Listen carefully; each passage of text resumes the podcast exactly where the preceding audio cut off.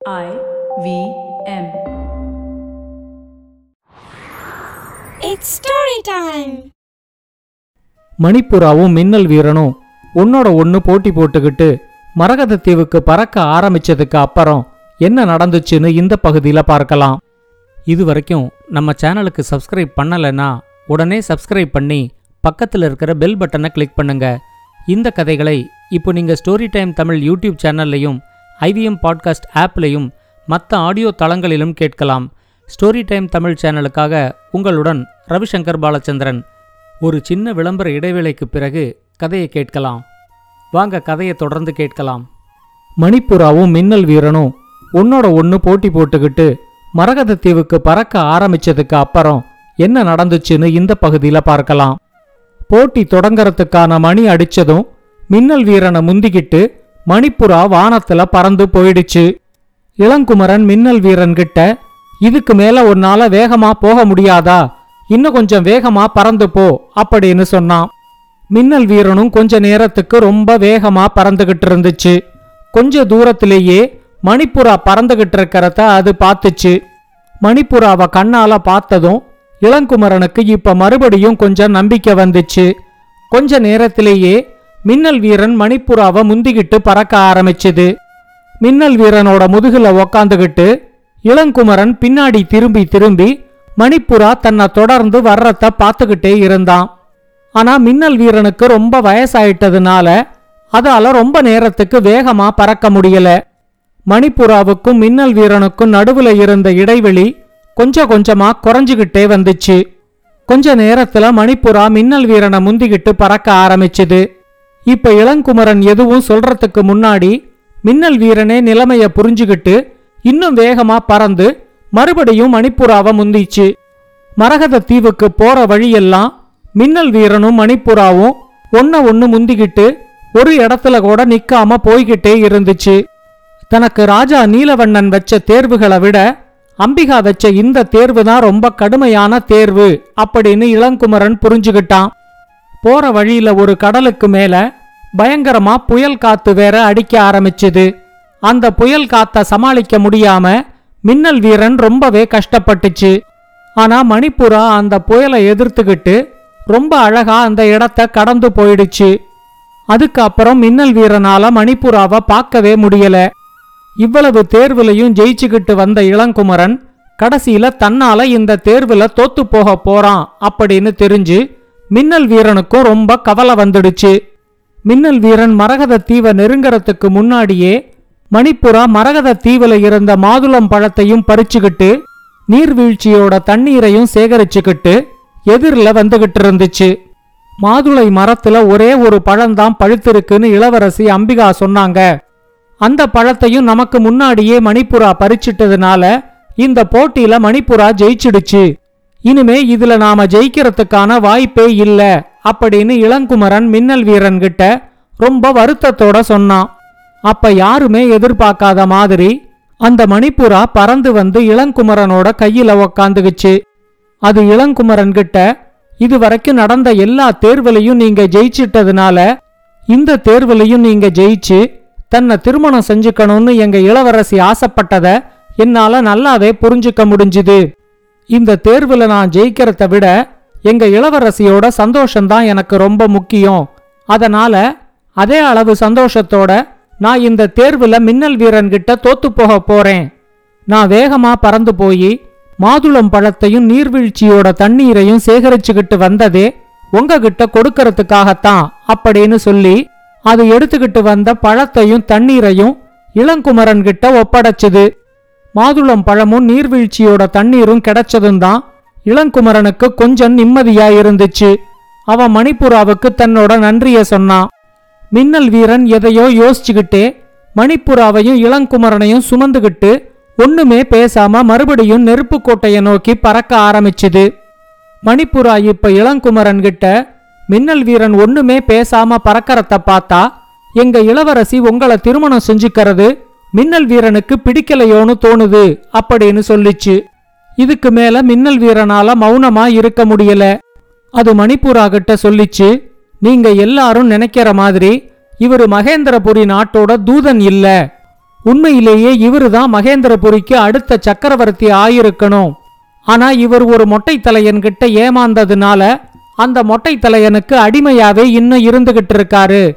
இவர் இந்த தேர்வுல எல்லாம் ஜெயிச்சது கூட இளவரசிய கூட்டிக்கிட்டு போய் அந்த மொட்டை தலையனுக்கு திருமணம் செஞ்சு வைக்கத்தான் அப்படின்னு சொல்லிச்சு. மின்னல் வீரன் சொன்னதை மணிப்புராவால நம்பவே முடியல. ஆனா அது எல்லாம் உண்மைன்னு சொல்ற மாதிரி இளங்குமரன் தலைய குனிஞ்சுகிட்டு உக்காந்துகிட்டு இருந்தான். அவனோட முகத்துல இளவரசி அம்பிகாவை திருமணம் செஞ்சுக்க முடியலையேங்கிற வருத்தம் இருக்கிறத மணிப்புரா சரியா கண்டுபிடிச்சிருச்சு. நெருப்பு கோட்டையை நெருங்கும் போது மணிப்புரா மின்னல் வீரன் இளங்குமரன்கிட்டையும் விடை பெற்றுக்கிட்டு நீங்க முன்னாடி போங்க நான் கொஞ்ச நேரம் கழிச்சு வரேன் அப்படின்னு சொல்லிட்டு எங்கேயோ பறந்து போயிடுச்சு. இளங்குமரன் மாதுளம் பழத்தையும் நீர்வீழ்ச்சியில சேகரிச்ச தண்ணீரையும் அம்பிகா கிட்ட கொண்டு கொடுத்தான். எல்லா தேர்வுகள்லையும் அவன் ஜெயிச்சுக்கிட்டே வர்றது நீலவண்ணனுக்கும் ரொம்ப ஆச்சரியமா தான் இருந்துச்சு. அவரு வீரவடிவேலனை வர சொல்லி அம்பிகாவையும் இந்த தூதனையும் தக்க மரியாதையோட மகேந்திரபுரி நாட்டுல கொண்டு போய் விட்டுட்டு வா அப்படின்னு சொன்னாரு. நெருப்புக்கோட்டையிலேந்து அம்பிகாவும் இளங்குமரனும் மகேந்திரபுரிக்கு கிளம்பினாங்க. அவங்க கூடவே வீரவடிவேலனும் மெய்வளர் கையனும் அவங்களுக்கு துணையா ஆயிரம் படை வீரர்களும் வந்தாங்க.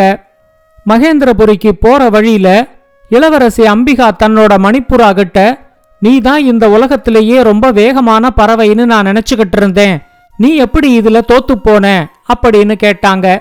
மணிப்பூராவும் இளவரசி கிட்ட நீங்க சந்தோஷமா இருக்கணுங்கிறதுக்காகத்தான் நான் சந்தோஷமா தோத்து போனேன். ஆனா தோத்து போனதுக்கு அப்புறம்தான் ஏன் தோத்து போனோன்னு ரொம்பவே வருத்தப்பட்டேன் அப்படின்னு சொல்லி மின்னல் வீரன் சொன்ன எல்லாத்தையும் அம்பிகா கிட்ட மணிப்புரா சொல்லிடுச்சு.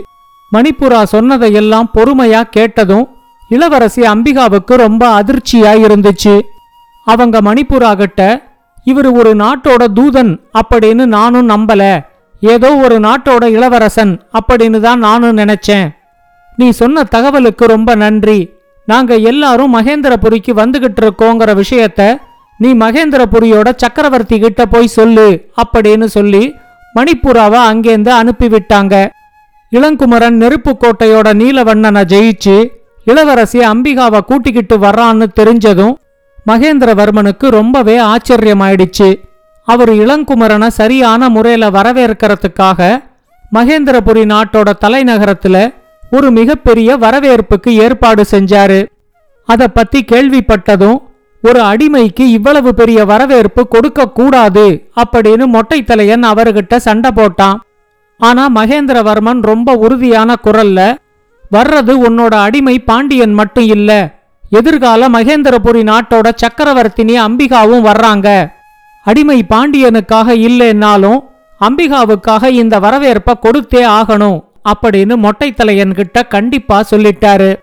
ஆனா இதுக்கு மேல இளங்குமரனை வளர விடக்கூடாது அப்படின்னு மொட்டை தலையன் உறுதியா முடிவெடுத்துட்டான். ஏதாவது ஒரு காரணத்தை வச்சு இளங்குமரன் கிட்டேந்து பிடுங்கின வாழை வச்சு அவனோட தலைய வெட்டணும் அப்படின்னு நினைச்சு அந்த வாய்ப்புக்காக அவன் காத்துக்கிட்டு இருக்க ஆரம்பிச்சான். மகேந்திரபுரி நாட்டோட தலைநகரத்துல அம்பிகாவுக்கும் இளங்குமரனுக்கும் மிகப்பெரிய அளவுல வரவேற்பு கிடைச்சிது.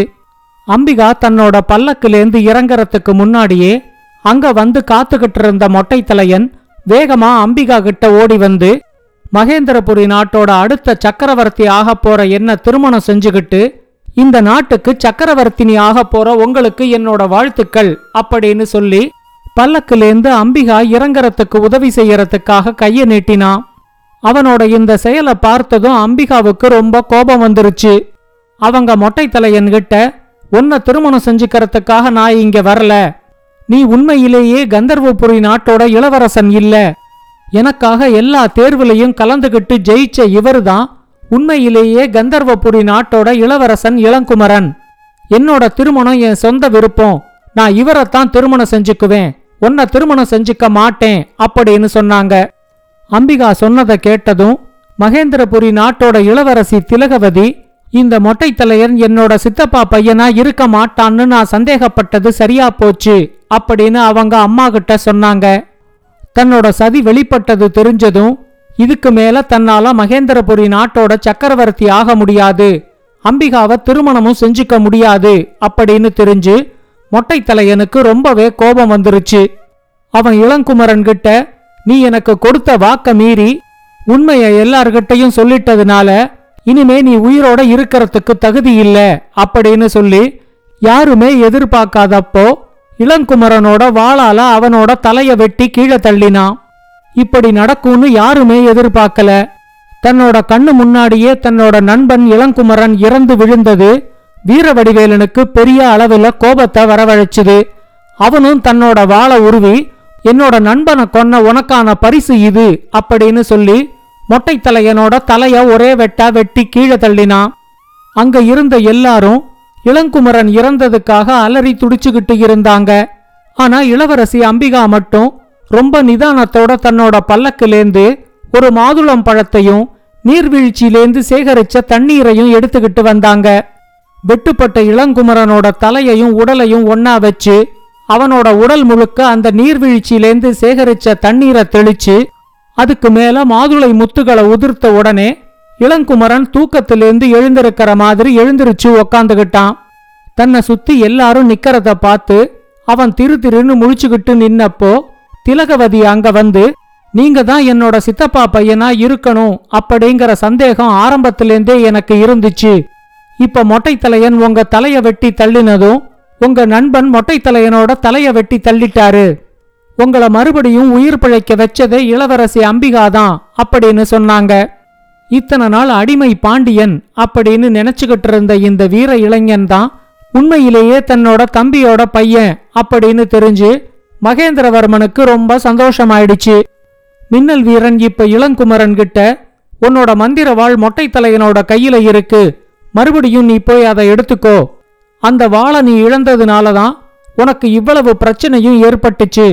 அந்த வாள் உனக்கு திரும்ப கிடைக்கிற வரைக்கும் நான் என்னோட மந்திர சக்தியை உனக்காக பயன்படுத்துறதில்லைன்னு முடிவெடுத்திருந்தேன். நீ உன்னோட சொந்த முயற்சியிலேயே எல்லா தேர்வுகளையும் தாண்டி இப்ப மகேந்திரபுரி நாட்டோட சக்கரவர்த்தி ஆக போற. நீ பட்ட கஷ்டமெல்லாம் ஒரு முடிவுக்கு வந்துருச்சு. இனிமே உனக்கு எல்லாமே நல்லதா தான் நடக்கும் அப்படின்னு சொல்லிச்சு.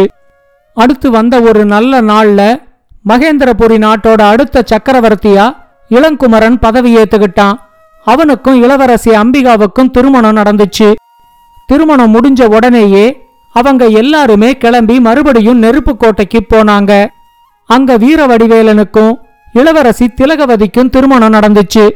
கொஞ்ச நாள்லயே நெருப்பு கோட்டையோட அடுத்த சக்கரவர்த்தியா வீரவடிவேலன் பதவி ஏத்துக்கிட்டான். இப்ப நெருப்பு கோட்டையும் மகேந்திரபுரி நாடும் ரொம்ப நெருங்கிய நட்பு நாடுகளா மாறிடுச்சு. இந்த கதையை பத்தின உங்களோட கருத்துக்களை ஸ்டோரி டைம் தமிழ் யூடியூப் சேனல்லையும் பாட்காஸ்ட்லையும் பின்னூட்டத்தில் கமெண்ட்ஸாக பதிவு பண்ணுங்க. இது மாதிரி பல பாட்காஸ்டுகளை கேட்க ஐவிஎம் பாட்காஸ்ட் டாட் காம் இணையதளத்துக்கு வாங்க. இல்லை ஐவிஎம் பாட்காஸ்ட் ஆப்பை டவுன்லோட் பண்ணுங்கள்